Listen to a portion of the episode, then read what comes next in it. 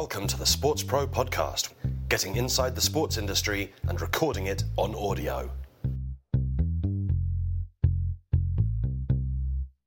Hi everyone and welcome once again to the Sports Pro Podcast. My name is Owen Connolly. I'm the editor-at-large at Sports Pro. Very happy to be back and delighted to welcome back on the line Sports Pro editorial director, Michael Long. Hi Mike. Hi Owen, how are you doing? Nice of you to drop my um, promotion in there. Was that? So yeah, not not at all, not at all. Congratulations. Thank you, Owen. Thank you. Much appreciated. Repositioned and no doubt itching to discuss the Sports Industry Week. Of course. Uh, we are going to be hearing a little bit later on from Anouk Mertens, the Chief Operating Officer at Eleven Sports Group, uh, dipping into the archives for an interview from Sports Pro Live a few months back. We're also going to be discussing sporting events in Saudi Arabia, uh, a topic which has reared its head again mm. in the last few days. Uh, but before that, Mike, we spent quite a lot of time on the pod last week with the rest of the team discussing paid content and the future of subscription-based offers, um, particularly in the context of The Athletic, uh, which had launched in the U K last Monday. Shortly after we finished recording that pod, uh, Disney went public with the details of its Disney Plus uh, O T T subscription mm-hmm. package, announcing that it would be bundling not just the Disney Plus entertainment service, but also E S P N Plus and an ad-supported version of Hulu um, at the very aggressively pitched price of twelve ninety-nine a month. Interesting, Mike, and a sign that the entertainment streaming wars are very much underway in the U S. Yeah, I think so. I think this is uh, obviously...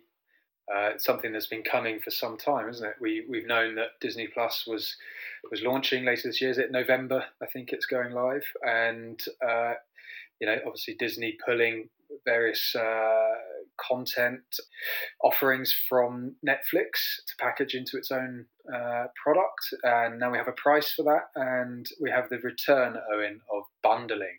You know, this is... Uh, certainly reminiscent, isn't it, of the cable cable T V uh, bundle, I'd say. Yeah. And uh, it's certainly the uh, direction of travel, shall we say, that uh, uh, that this has been heading in for some time. Yeah, I think so. Um, we had a, a very good piece on the Sports Pro website by uh, Lewis Wiltshire from mm-hmm. Seven League on this. Um, just, you know, looking at... Uh, the concept of bundling and un- unbundling and, and some of the economic pressures that are being brought to bear on households by uh, by this kind of preponderance of subscription services, um, you know, and, and taking into account the fact that kind of piece by piece, each of them represents pretty good value in and of themselves. Um, you know, all of these entertainment services, uh, Netflix and Spotify and whatever else, a great value, and even even the sports services, when you take them um, on their own terms, you know, are, are pretty well priced. But at a certain point, yeah, the pressure on uh, a monthly budget becomes a little bit too great, and and you start to lose uh, the value um, that you get from unbundling. Um, you know, I mean, the, the other context for this this Disney Plus launch is obviously we're going to see an avalanche of new entertainment services in the U S. Uh, in the next twelve months or so. Um, we've got H B O Max, we've got, you know, the likes of C B S launching dedicated subscription services, Apple T V, of course, or Apple Plus. Um, and that's creating this battle, uh, not just for original content, but for legacy programming as well. I mean, there's a, a huge uh, bun fight that, that's gone on the last year or so about, you know, programs like Friends. We're, we're pretty used to these conversations in sport by now in terms of Um, you know, new services launching and uh, and uh, and the contest that goes on for rights um, off the back of that, uh, and we've also been expecting this shift from the kind of pay T V environment to O T T for a couple of years. Um, but this is this is still um, Disney's entry is still very interesting uh, for a few reasons. I mean, you know, the most eye-catching thing is probably that pricing. You know, it's um, you know, you're you're obviously getting that Disney Plus service, which is Uh, kind of the Netflix competitor, the Amazon Prime competitor, um, and you're getting Hulu, and you know you're you're not getting the full version, the full fat version of E S P N, you're getting E S P N Plus, which, you know, has some of its major assets, but then is, is kind of concentrating more on uh, on some other stuff. But it's still going to be pretty compelling for, for a lot of American consumers. Um, and it's also, uh, you know, that price point is also an indication of another advantage that Disney is going to have, which is just the scale of the company, the scale of the resources that it can throw at this, the amount of cash and savings and everything else that it can burn through um, in service of, of kind of getting, uh, building up that user base. You know, that's a massive advantage in this kind of market entry, as I, as I think we've seen uh, in the way that Netflix has used some of its venture backing. Um, and the other thing that's going to be fascinating to see from Disney's perspective is how it deploys that enormous I P library that it's got. You know, there's there's no company that that can probably match that. You think of stuff like Marvel and, and Star Wars, and, you know, this is all before we, we kind of get onto the sports rights side of things.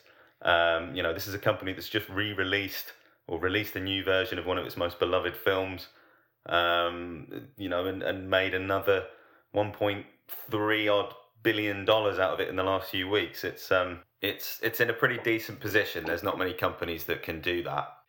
No, absolutely. I think, you know, obviously Disney being the, what is it, the world's largest media conglomerate, um, and you've seen it uh, specifically in Disney's case, you know, tooling up uh, in the last two or three years with the acquisition of BAMTech, uh, the, yeah. the Fox buyout, and, yeah. and its increased stake in Hulu, and, and the launch of E S P N Plus. I think taken together, it's uh, it's a sign of, you know, the company switching its own strategy in, in this direction. And but I think you're right. You know, scale is going to be crucial in this kind of space.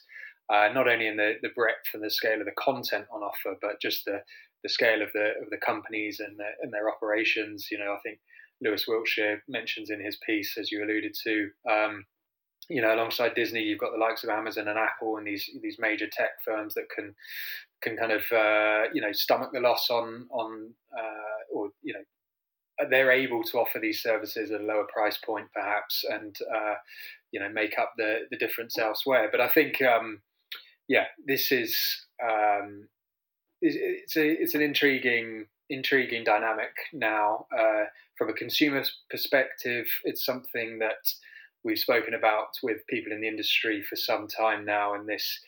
Uh, just this sense with the proliferation of, of standalone services that we've that we've seen emerge over the over recent years, uh, whether that's clubs and leagues launching their own services, or uh, pure play kind of O T T services like DAZN or Eleven Sports coming online.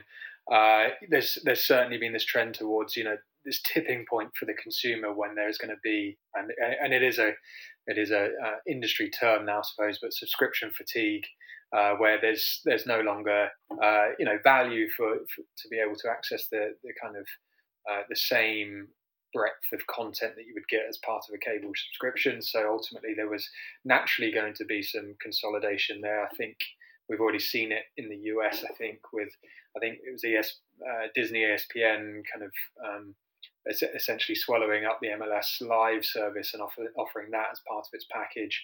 Um, but yeah, no, it's it's certainly an interesting uh, play from Disney. And I think, you know, you're looking at the the rights that they've acquired in recent years as well, with the U F C and, and Formula One. I think they're the only major network in the U S with rights to all four of the major leagues, obviously acquiring kind of N H L rights as part of the BAMTech deal.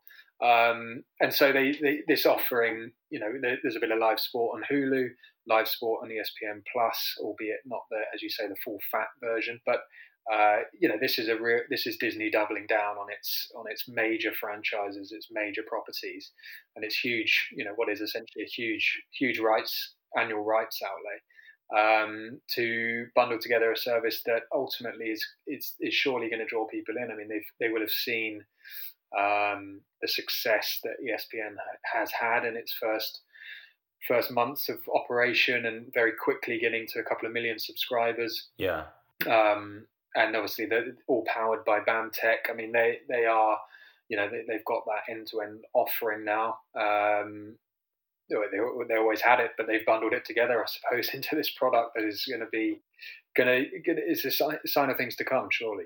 Yeah, yeah, definitely. You would you'd have to think so. Um, and I think that the impact of this is going to be measured in a few ways. I mean, um, one, and, and probably the most pertinent one for the sports industry today, is is kind of how much sports rights are going to become a part of this contest, you know, this this race for, for market share from all of these entrants into the O T T uh, streaming space.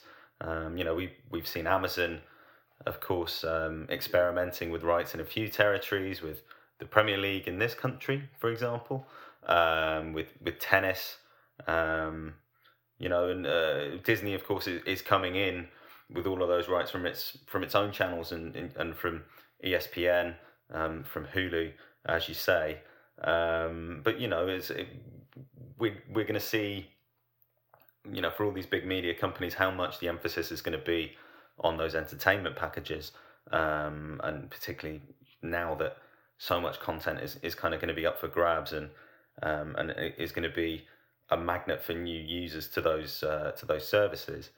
Um, the other side of it, and you know, this is a, a kind of a, a broader and, and deeper question, is you know the is is how how you round out some of these offers, and I think um, you know Disney and and Amazon uh, are probably best placed to offer kind of more rounded um, subscription packages. I mean, when you when you look at Amazon Prime, you know, that's basically a subscription to the very best of, of the kind of Amazon e-commerce ecosystem. You know, you you pay your monthly fee, you get your free delivery, um, you get your uh, your Prime Video and your music or whatever on, on, on top of that, which is a different way of, of thinking about an entertainment subscription. And, you know, Disney can do that differently within the entertainment space. I mean, you know, they, if you think about what they do in publishing, what they do in uh, in live entertainment, um, there's this guy called uh, Scott Galloway who is um, uh, who appears on the, the Pivot podcast. He's an N Y U Stern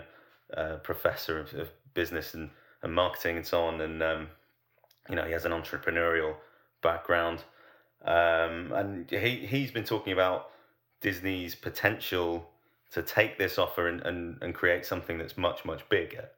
Um, you know, that might be access to theme parks, it might be access to, to cruises, to other other live entertainment events that Disney are involved in, or other kind of bits of, of the Disney universe that you can um, you can invite families into as, as kind of a part of a, a flat fee. Um, and I think that, you know, if we're talking about the, the, the economic pressures that there are on families, then these things are going to uh, are going to inform their decisions in, in a lot of ways. And I think that this throws the kind of O T T discussion open in, in a few ways that, that we might not be that attuned to yet. I mean, you know, something that I um, I mean, I explored this in my column a little bit last week, which is some of the, the other settings, the other contexts um, in which people have got used to paying subscriptions or are getting used to paying subscriptions. You know, and if you if you take these things together, you might start to see something that's more of a drift towards that kind of membership uh, concept, you know. So rather than, uh, you know, I want to watch Premier League football, ergo I will take out a Sky Sports subscription, um, you know, you, you, you're you're taking things in the round and, and you're becoming a, a member of a particular service. And, you know, it's just something that I wonder about how, how teams, how leagues, you know, other promoters or, or rights holders are going to think about that and, and kind of incorporate that kind of uh, that kind of concept into into their activities when they when they go deeper into the O T T space. Yeah, absolutely. And and where do you think, Owen, uh, this leaves the, the you know the sports industry, rights holders, broadcasters within this space that have launched perhaps standalone or specialist kind of O T T services? And I know there's always going to be the caveat in this industry in that sport is so kind of market or locally relevant, if you like, and no two markets are the same, no two sports are the same, no two rights holders' objectives are the same. Um, but, you know, we've seen, you know, a whole array of properties now launching these O T T services, trying to get out ahead of it to capture, you know, and strengthen that kind of direct-to-consumer relationship and putting products out into the market. Will we see some perhaps some scaling back, whether that's in pricing or in, you know, how and, and where that's delivered? Perhaps will they look to, uh, you know, these content kind of aggregators more so now? Does that, do it, given that this idea of subscription fatigue is now, you know, really is taking hold. I mean, there's there's obviously no one size fits all with any of this, is there, in terms of a route to market? But in terms of, so it's pretty hard to generalize, I suppose, if you're t- thinking about strategy and, and yeah. I, I think that yeah, I think that's exactly it. People are going to have to measure and analyze and uh, and set objectives, you know, on their own terms. I mean, for the next few years, rights holders are still going to be trying different things on different platforms. You know, linear is still going to be a thing. I mean, um, you know, we we've spent the summer in this country talking about free to air, you know, and uh, and and striking the right balance between reach and, and revenue. So it's it's always going to be important to set objectives um, and to understand what you need yeah. from the marketplace, and, and not just react to to broad trends, you know, blindly. Um, but what's going to be what's going to be fascinating alongside that, you know, is is how um, the biggest rights holders, especially, uh, you know, how they can offer, how they can build out offers beyond just video content. You know, if if you are a league or um, or a team and you decide to take the majority of your content in house and market it yourself, you know, do you start adding ticketing to that? Do you start adding offers on merchandising or Um, or other live experiences? You might be able to create different packages that way that create different points of access to the market. You know, there's there's tons to consider. I mean, um, this week the N F L expanded its partnership with uh, with Sportradar. You know, betting is a big part of sport. It's it's obviously going to become a bigger part of it in the States. Um, you know, I mean that that might be a, a pretty controversial aspect to get into, but but gaming and and other gamified interactive options, that that could be a more universal part of it, or a, a, a broader um a broader yeah. part of it. So, you know, and I think we're already seeing services with that more kind of all, all-encompassing outlook. Um when you think about, I mean, Golf T V is the one that jumps out, because that's not just basing itself on the live rights, but that lifestyle component. Um they're talking about, you know, plugging into e-commerce, plugging into bookings, plugging into travel, all that kind of thing. So again, it's just thinking about things that have the potential to be, you know, more a membership than a subscription. Yeah, I think so. I think you're, you're kind of striking at the heart of what, what O T T is. And, and, you know, as this is taking shape and this uh, this whole kind of burgeoning industry is now kind of, uh, you know, the, the pieces are now falling into place. And I think Golf T V is a good example. We spoke about it pretty extensively went around the launch of that that particular service, but this idea of creating a, a whole kind of end-to-end digital ecosystem where video, uh, whether live or non-live, any kind of programming, original or or otherwise, is is all part of a broader ecosystem where, you know, rights holders, traditionally their business is to bring, uh, you know, bums on seats, isn't it, to bring fans into live events, uh, but to sell merchandise and, and all the other revenue streams, all collectively housed within this digital ecosystem now, is obviously the is is where things are heading. And I think, um, interestingly, I think uh, I think it was John Skipper, when he was still at E S P N, talking about, Uh, the, ahead of the launch of E S P N Plus and, and Disney's moves into, you know, this kind of digital digital uh, pivot that they they performed. Um, talking about, uh, yeah, I think he quoted the Who, uh, you know, the, the the new boss, same as the old boss. I can't remember the exact quote or what it is, but uh, you know, you, you're still going to have these these legacy players like a Disney to to tie this back, um, that are able to offer these broad services, these all-encompassing services, where sport is one part of a broader ecosystem. And I think um, uh, it, it, it's certainly one to watch, and it's certainly something for readers of Sports Pro magazine. Hopefully they'll they'll find interesting in the next issue, in that uh, we'll be taking a closer look at Disney and, and tying together some of these moves and, and try to make sense of their strategy from a, a kind of broad view. So uh, stay tuned for that. Quite beautifully plugged, and I think the perfect point to cap off that conversation. So uh, we will be back with you in just a moment. We're going to be talking about Saudi Arabia.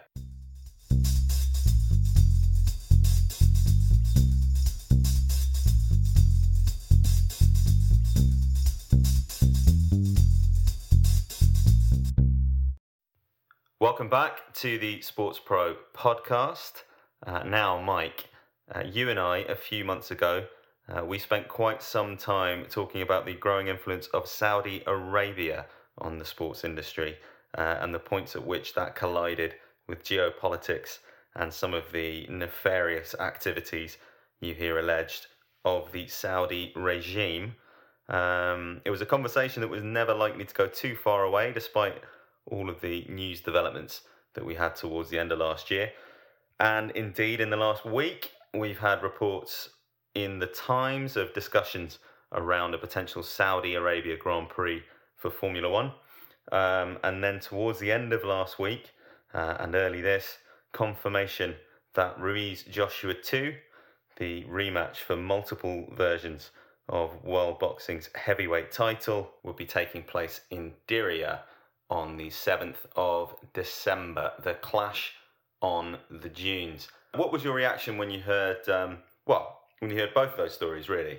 Um, to be honest, Owen, it's, I, you know, I wasn't surprised. I think we're going to see, uh, you know, Saudi influence, Saudi money find its way into just about every sport where, you know, the major sports, let's say. I mean, we've seen it in football, we've seen it in golf, um, uh, what else? Motorsport, uh, now boxing. You know, obviously they're looking to assert their influence, and there are going to be inevitable questions raised, and uh, rightly so. I think if if they're are looking to to use sport to raise their their profile, to soften it, whatever they're trying to achieve here, Um, they're going to have to face up to this this scrutiny around their, their human rights record and everything else. Um, so yeah, my my reactions was probably as you know as everyone else. I, I wasn't following the, the specifics of the the story around specifically around the Joshua Ruiz fight and where that, that may or may not have been staged. I know there was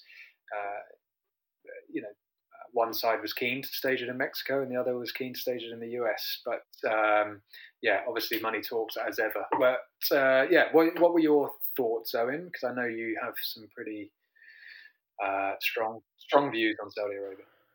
Yeah, yeah. Um, obviously, you know, it, it, it's disappointing whenever somebody chooses to, to make that decision. Um, I think most people would prefer, um, and, and, you know, choosing my words carefully here, but most people prefer to see more progress uh, in terms of how Saudi, in terms of how Saudi society is administered and how the government does its thing, um, before we start seeing big sports events and, and celebrations and so on in that particular country. Um, but you know, it's it's worth examining the dynamics of how these events are going to happen and um, how they're going to be brought to uh, to the kingdom. Uh, because, you know, as you say, for Ruiz Joshua two, there were discussions about doing it in the U S again. Um, you know, Ruiz, as, as as the champion, might have expected to have a little bit more leverage in, in these matters, but obviously had signed to a, to a rematch clause, so, you know, he's part of a collective decision on that, ultimately. Um, but he had he talked about wanting to do it in Mexico. He'd uh, he's still reportedly saying that they should be doing it in the States. Um, there was talk of uh, of going to Cardiff, taking Joshua back to the Principality Stadium and, and doing it under the roof there, you know, in a big um, big stadium show. And, you know, that that that's another intriguing part of um, of this decision and, and this promotion and how it's unfolding, is that we've got so used to these big, big stadium shows from Matchroom um, for, for Joshua fights. You know, if you think about ninety thousand at at Wembley Stadium or, or eighty thousand at Cardiff in the past. Um, instead, it's going to be, you know, this purpose-built temporary facility in Diriyah, uh, maybe twelve thousand people.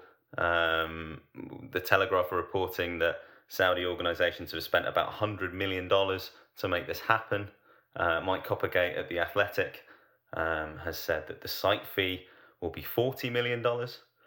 Uh, DAZN, of course, they're going to be streaming the fight in the U S. um, John Wall Street has cited a source saying that uh, DAZN had no say, zero, in where the fight will take place, um, but that publication also noting that uh, it will pay less to stream the fight from Saudi Arabia than it would have done uh, in the U S. Uh, I think it's worth reflecting as well on, on Eddie Hearn's comments on this. Um, you know, I think it's this is going to be kind of the, the pattern, the, the, the communications uh, pattern that will uh, that will form itself around these events. Um, you know, he was in London uh, earlier this week. He was uh, fronting up to, to the media on uh, about the promotion and, and was in fairly combative mood, I think it's fair to say.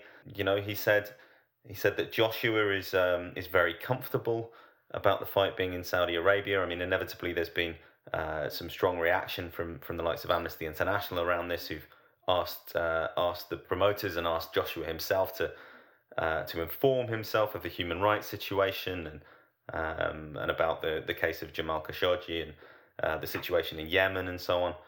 Um, but when, you know, Hearn was confronted uh, on this subject by the media, uh, he said, uh, I knew that when we made the decision, not every response would be positive and that there would be criticism and controversy. Uh, I'm a boxing promoter, and sometimes the criticism and the curiosity will lead to an event of an extraordinary magnitude, which is um, it's pretty frank, um, I think you've got to say. The other aspect of his comments that was interesting, that I think is is going to set this pattern that I'm I'm talking about, I think is is probably already emerging, to be fair.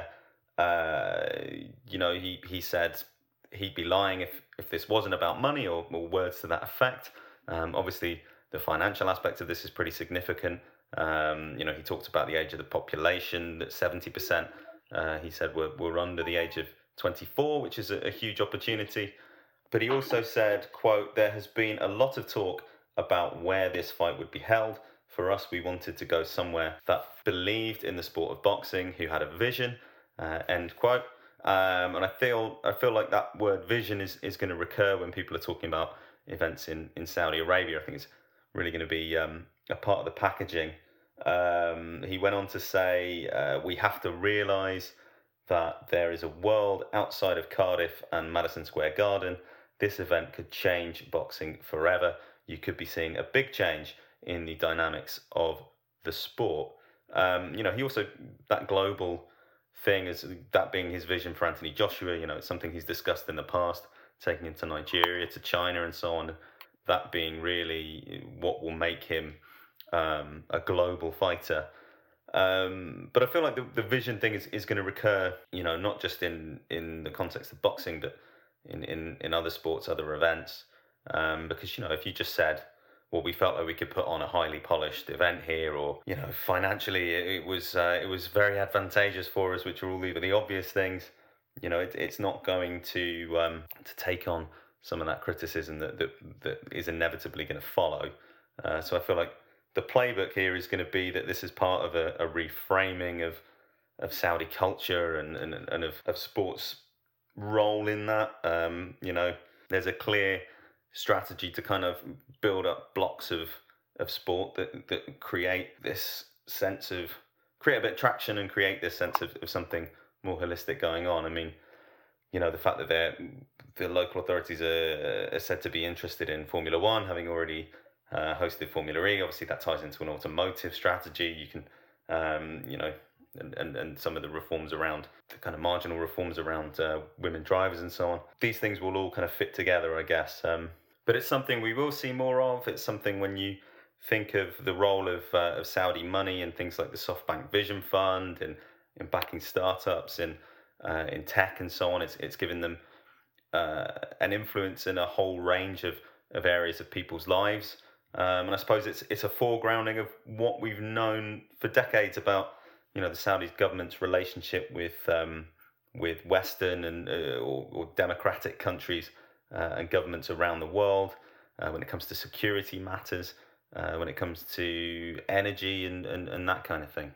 Yeah, absolutely. I, I to be honest, Owen, I, I, I don't think I could frame it any better, and I, I, I fully agree, to be honest. I think, um, you know, you just like to see some real progress made, and you see kind of fractional gains and, and fractional moves towards progress, you know, that, that certainly uh, kind of trickle out in terms of Saudi, uh, the Saudi regime and Saudi uh, culture and the way of life there. But um, so we'll wait and see. I think, obviously, from Eddie Hearn and Matchroom's point of view, It, it makes commercial and financial sense to head there. I just question whether it's, it's short-term thinking, whether it's, you know, they they're not um, they're not there to to kind of you know give a, a an ethical or, or moral kind of viewpoint on things. I think if they look at the numbers, they they they stand up. So uh, you can see it from that side. I think obviously some confusion in this particular case around whether women can attend the event, and I think you know obviously with the the way things are headed, it's just kind of crazy that in twenty nineteen that this that's that's kind of one of the one of the um, questions people ask ultimately, and uh, you know you just want to see some real. real progress made. Yeah, and particularly when you think that you know another prominent name in the Matchroom stable is uh, is Katie Taylor. Mm. Indeed. Another industry angle on this, you know, and it's it's it's a story that resurfaces fairly often without ever seeming to move very far. Um, then it's it's not directly relevant to, to this case, but um, it's it's beoutQ. Mm. You know, but we still have Saudi authorities insisting that, that they have nothing to do with it, um, that they're not aware of, of who's who's running it. We have rights holders uh, increasingly coming out, um, circulating releases, condemning it, and, and, and telling the people behind it to kind of uh, to cease and desist. Um, we've had reports of the the Women's World Cup being aired illegally on the platform, of, uh, of Premier League coverage being promoted, um, despite them obviously not being a legal rights holder uh, or a legal rights owner, I should say. You know, and, and you feel like uh, as part of the wider picture of um, of, of the kind of embrace of, of, of Saudi Arabia uh, as, as as an influence in uh, in organised global sport, that there needs to be some kind of resolution to this, and it, and it feels like the only one is for it to stop. Um, you know, uh, but it's hard to say where and whether there has been any progress in it. Um, you know, perhaps you've heard something that I haven't in, in that particular case. No, I, I certainly haven't. I, I'm more interested to know that, you know, to be a fly on the wall in some of these meetings where an international promoter, uh, you know, goes in, in in negotiations with the with the Saudi sports authorities over staging events uh, in the country. Um You know, presumably beoutQ will not be ripping off DAZN's stream of this, uh, given Matchroom's tie ties to the to uh, to DAZN. Um, uh, but you know, is is that addressed at all on purely on that kind of case by case basis? I don't know, but I think yes, you're right. This is this is something that clearly is concerning the industry at large, and uh, you know, you can't.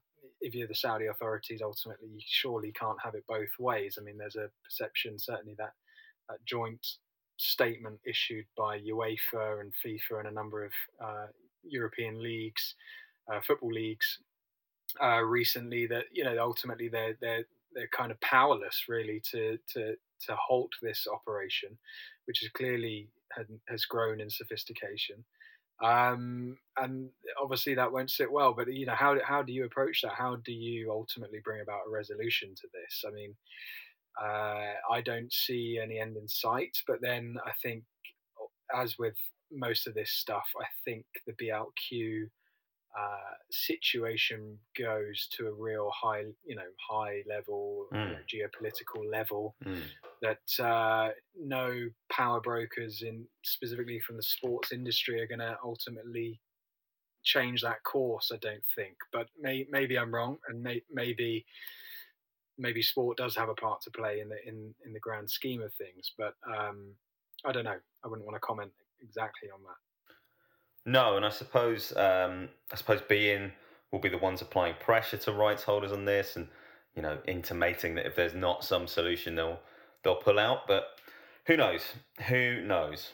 Yeah, they've been banging that drum for, for quite some time now, and it's having seemingly little to no no impact other than you know the rights holders themselves stepping up their efforts. But ultimately, there's uh, there are roadblocks in the way, so it's uh, it's hard to see how this this gets resolved. Yeah, okay, well, until it does, uh, it is no doubt something we'll be hearing a lot more about, um, and as we said, we'll be hearing a fair bit more about Saudi Arabia in general in the context of major sports events. Uh, we're going to take a quick break there. Uh, when we return, we'll be hearing from Anouk Mertens of Eleven Sports Group, Back in a sec. Enjoying this Sports Pro podcast? Well, we're also the sports industry leader in print, digital, and events. Head to sports pro media dot com for the latest features, news, and interviews from the business of sport. Help yourself to a subscription to our acclaimed magazine and find out about our unmissable conferences before anyone else. Get inside the industry with Sports Pro. Final part of the Sports Pro podcast. Uh, a few parish notices to cover, Mike, before we move on to the interview. Um, our events team has been flat out recently. Lots coming up from them. First of those is the Black Book Motorsport Forum. It's the global meeting place for the motorsport industry. Uh, that's going to be taking place at the Leonardo Royal Hotel Tower Bridge in London on the twenty-eighth of August. We had Peter Jones on the podcast last week, of course, uh, talking through some of the themes in the motorsport industry for twenty nineteen, as well as what to expect from that event. Um, I highly recommend you give that a listen if you haven't already. Um, speakers at B B M F from W Series, from Formula One, Eurosport, New Balance, Sky Sports, NASCAR, uh, more promoters there, more teams, more sponsors, more broadcasters. Should be a great day if you're in the business of motorsport. black book motorsport forum dot com is where you need to go to find out more about that one. Uh, that is coming up ahead of the inaugural Sports Pro Fan Conference.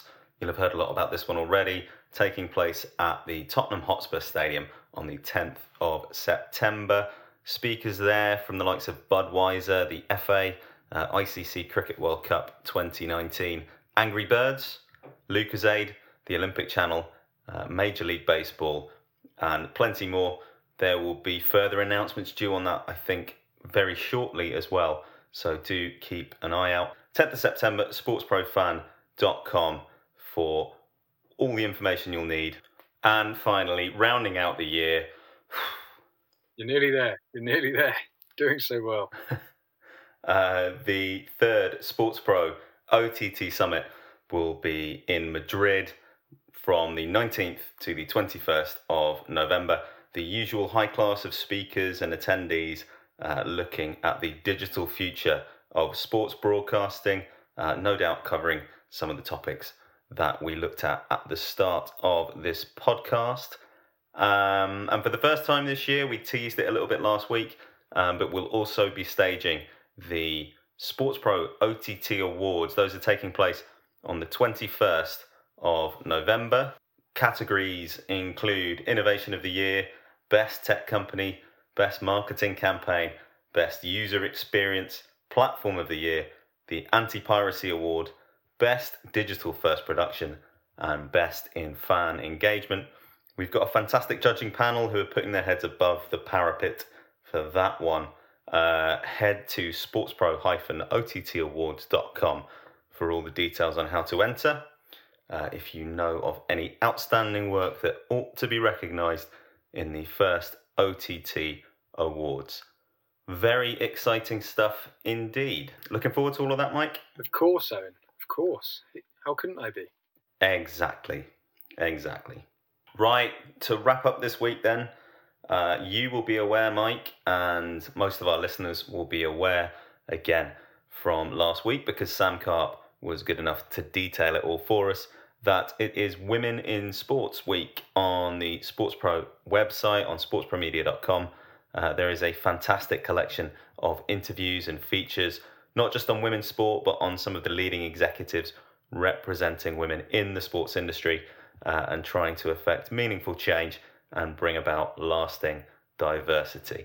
Uh, one of those women is Anouk Mertens, who is the Chief Operating Officer of Eleven Sports Group. Uh, they've had an interesting year, very busy year, uh, right across some of the challenges and opportunities that exist, not just in the O T T space, uh, but in traditional and linear broadcasting as well, across a whole range of markets. It's gone better for them in some than others, it must be said. Um, but anyway, Sam caught up with Anouk for a quick chat after Sports Pro Live back in the spring.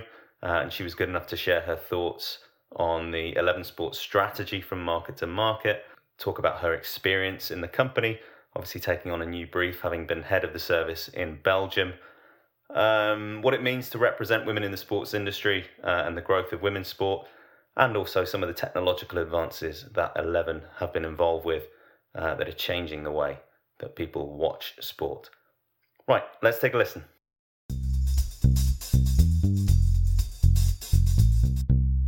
Uh, well, Anouk, thank you very much for talking to us. Um, first of all, if you wouldn't mind just telling me kind of how you found the transition into your new role, obviously as your, your C O O now, and uh, moving up from the role just overseeing the, the market in Belgium and Luxembourg. Well, I joined uh, Eleven Sports really at the beginning, uh, so um, I've been with the company for almost four years now. Um, in running the Belgian business, uh, we, I've learned a lot on how to do that and how, you know, to expand into a market that's completely new. Um, and I've been dealing with all kinds of uh, uh, topics there, so the operator deals, but also setting up the production, uh, selecting the teams, and make sure that we build like a good sustainable business in Belgium. So from that experience, getting to a new role as C O O within the group, you take that, that experience to, you know, the new countries that we that are in different stages of development, and try to optimize and, and look for synergies and just take the learnings that we had and bring them to other companies. So uh, so to the other countries. So that that's actually fun. Uh, it's what what's uh, yeah what, what I like to do, and uh, so the transition was rather smooth for me. Uh, sure. Yeah. And, um, obviously, I mean, you, you mentioned now in, in Belgium and Luxembourg, you're mm. kind of overseeing one market from top yeah. to bottom. How does that kind of compare now to having all these different nodes that you've got, got to kind of manage at the same time? Yeah, it's it's obviously, you know, the Belgian market really well. I'm I'm raised and I'm born in Belgium. Uh, so the challenge is looking at all these different markets. We are in eleven territories now, and, and spread all over the world. So you need to make yourself familiar with the local, you know, habits of those markets. Uh, but we have great teams in every single market that are building the business, that make that local uh, uh, connection uh, to, to the fans in, in each market. So that helps in, in, you know, getting there and looking for how to optimize uh, how we run a business. Sure, and I mean, Eleven's expanding all the time. It's been fairly rapid up to now. Yeah. How do you how do you guys kind of identify which markets you want to move into next, and, and, and whether the audiences are going to kind of be responsive to your approach? It's it's kind of um, a model where we look opportunistically at where the opportunities lie, and sometimes it's a rights holder that that says, well, there is an opportunity in a certain market. But also from a group level, we have quite some experience in uh, working internationally in sports, so we know a lot of markets. Um, we do a lot of research as well. We have research companies, you know, investigating in, in, into markets. We have our own research team, so we try to assess when entering a market on, you know, what's the potential of those markets, how does the competitive situation look like, what rights are available, and based on that combination of factors, we decide it's interesting for us to enter or not. Um, so that's what we have been doing so far. And obviously, when, when launching and having your own O T T uh, platform, data comes back as well. So you learn a lot as you, you go along about how the fans react to your product, to what you're offering, to the games, and you improve uh, uh, from there. Mm-hmm. Sure. Do you ever kind of set yourselves a target of, say, being in X amount of markets by this time, or do you find that's evolving all the time purely because of those opportunities that arise? We haven't set a fixed target. Obviously, we want to grow. Uh, we do want to grow in a sensible way, so we need to make sure that every market we enter, we look at carefully, um, and, and there are uh, several opportunities uh, to come in the in the near future. Yeah. Sure, and um, I mean, you mentioned there obviously O T T platforms. You operate mm-hmm. a number of different yeah. services in these different markets. How do you kind of How is it that you determine uh, what distribution model is going to be best? Is it kind of data informing your approach quite significantly? I know you mentioned there the market mm. research that you carry out. Yeah, in in every market is different, and um, but one thing is is very similar in each market. We what we say we want to be platform agnostic, so we want to be everywhere, which means that we do deals with, you know, the typical operators in the markets, the telcos, the the cable platforms, the I P T V providers, but also say, well, if we want to reach out to bigger fan base, O T T becomes important. So we try to get people in that typically don't subscribe to, you know, the bigger packages of those platforms. Um, so that combination makes it uh, a model that works for us. Um, I think definitely working with the existing uh, partners in the market is key in most markets, and what we do in O T T will come on top of that. And I'll be addressing younger fans and, and just growing uh, the fan base in each country. Sure, and I guess it, as we're in the U K, I guess it'd be relevant to talk about the market here. And um, what have you kind of learned from your experiences here, and kind of how do you how do you hope to sort of um, kind of overcome those going forward. We entered the, the U K obviously with the same model as we have in other uh, countries, with the ambition to have like distribution deals with, with everybody in the market. What we've learned is that the U K particularly is a very uh, closed and difficult market. Um, that having said, what we've learned as well is that there is an appetite for uh, viewers to watch uh, at lower price points uh, certain content. And that's why we decided to continue with La Liga, and, and we see good performance on that. Um, We are revisiting now and see if that mo- this model will be continuing the next uh, season. But also we're talking to other rights uh, holders to see how we can add those content on an O T T-only platform. Mm-hmm, sure. And one thing that Eleven's kind of done in its early, in its early stages, roll out these innovative viewing features. I know there's the mm-hmm. um, sort of Skype-style watch-together pl- uh, feature. Mm-hmm. There's been kind of influencers. You've had uh, commentating on games or acting as mm. pundits, and then obviously more recently the uh, the pay-per-view offering with uh, with OneFootball. How important do you kind of think it is for new entrants to markets to offer fans these unique propositions? I think in this day and age, digital innovation is, is really key, and, and also for, for Eleven Sports. If we want to grow our business and want to reach more fans, we need to be innovative. Watch Together is, is one of the, I think, the coolest things we have launched uh, recently. Um, we've seen it uh, picking up uh, really well. Uh, we see lots of engagement. Uh, for example, if we, it's early days, but looking at what we did around the Classico, we see the engagement and viewing uh, time on the Classico almost double in the Watch Together way than the traditional way. So this means that there is an appetite for fans to just share the experience and have like this digital living room or experience where you can actually see uh, your the reaction and the emotions of, of your, your peers and and, uh, and share that. So I think that's something that we definitely going to roll out in other countries as well. Um, OneFootball is a different innovation, but also uh, relates to you know, being everywhere. If we talk about price points, and I think we want to reach out to, to younger fans that are not willing to pay like big subscriptions, well, you can offer them a pay-per-view uh, model. So it's an on-top business for us. If people are actually watching and consuming information around the game, it's all, only a small step to actually buy the game on that platform. So we try to reach out uh, everywhere where the fans are, and, and on OneFootball they have a lot. And I mean, um, just more generally speaking, I mean, when you when we come to these sports industry events, it's always quite refreshing when we see more women in the room. Mm. Um, I mean, what are your kind of experiences of working in the sports industry, and kind of do you think more opportunities are opening up at the board at the boardroom level for women? I think uh, I think uh, there are. You see a lot of lots of women in sports now. Um, my first steps in sport was in two thousand two, and actually produced uh, the World Cup, uh, in, uh, and that was quite an experience. I was quite young at the time, and then people said, "Well, uh, we have a woman running the show here and a, a public broadcaster." But lots has changed since then, um, and I always uh, try to look at, you know, mentors and, and make sure that you have a good network in place, and, and, and grow it from there. And uh, and I think uh, there is a good future for women in the business. Sure, and I mean, obviously women's sport now is kind of on, on an upsurge in popularity, especially in this country. I mean, the mm-hmm. Lionesses, the football team, have, have never been so popular, I don't think, and also netball, a number of women's sports mm. are flourishing. Do you think... Um, As someone obviously working in the media industry, do you think there's been a shift in the media perception of how women's sport is portrayed as well? I think there is, and, and, and also from, from Eleven point of view, looking at what we do in countries, so obviously we have like the bigger properties in our market, but starting to focus as well on, on women's sports, especially in Portugal. Uh, we have lots of content that we'll be adding there. So I think it's our role as well to, you know, open up uh, uh, to more women's sports and make sure they get a platform uh, at Eleven Sports as well. Perfect. Thank you very much. Appreciate You're it. You're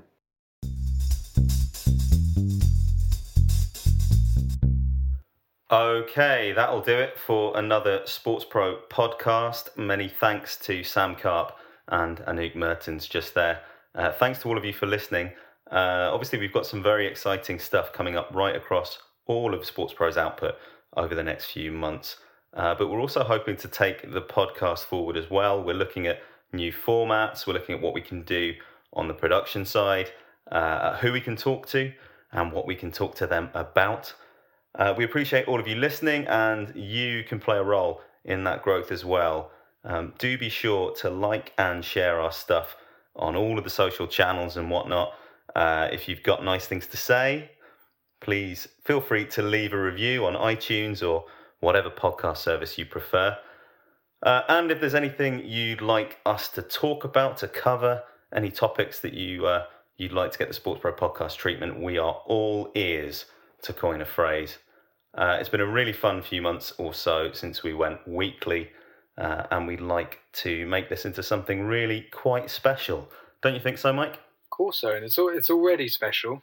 We're going to make it specialer. Specialer, absolutely.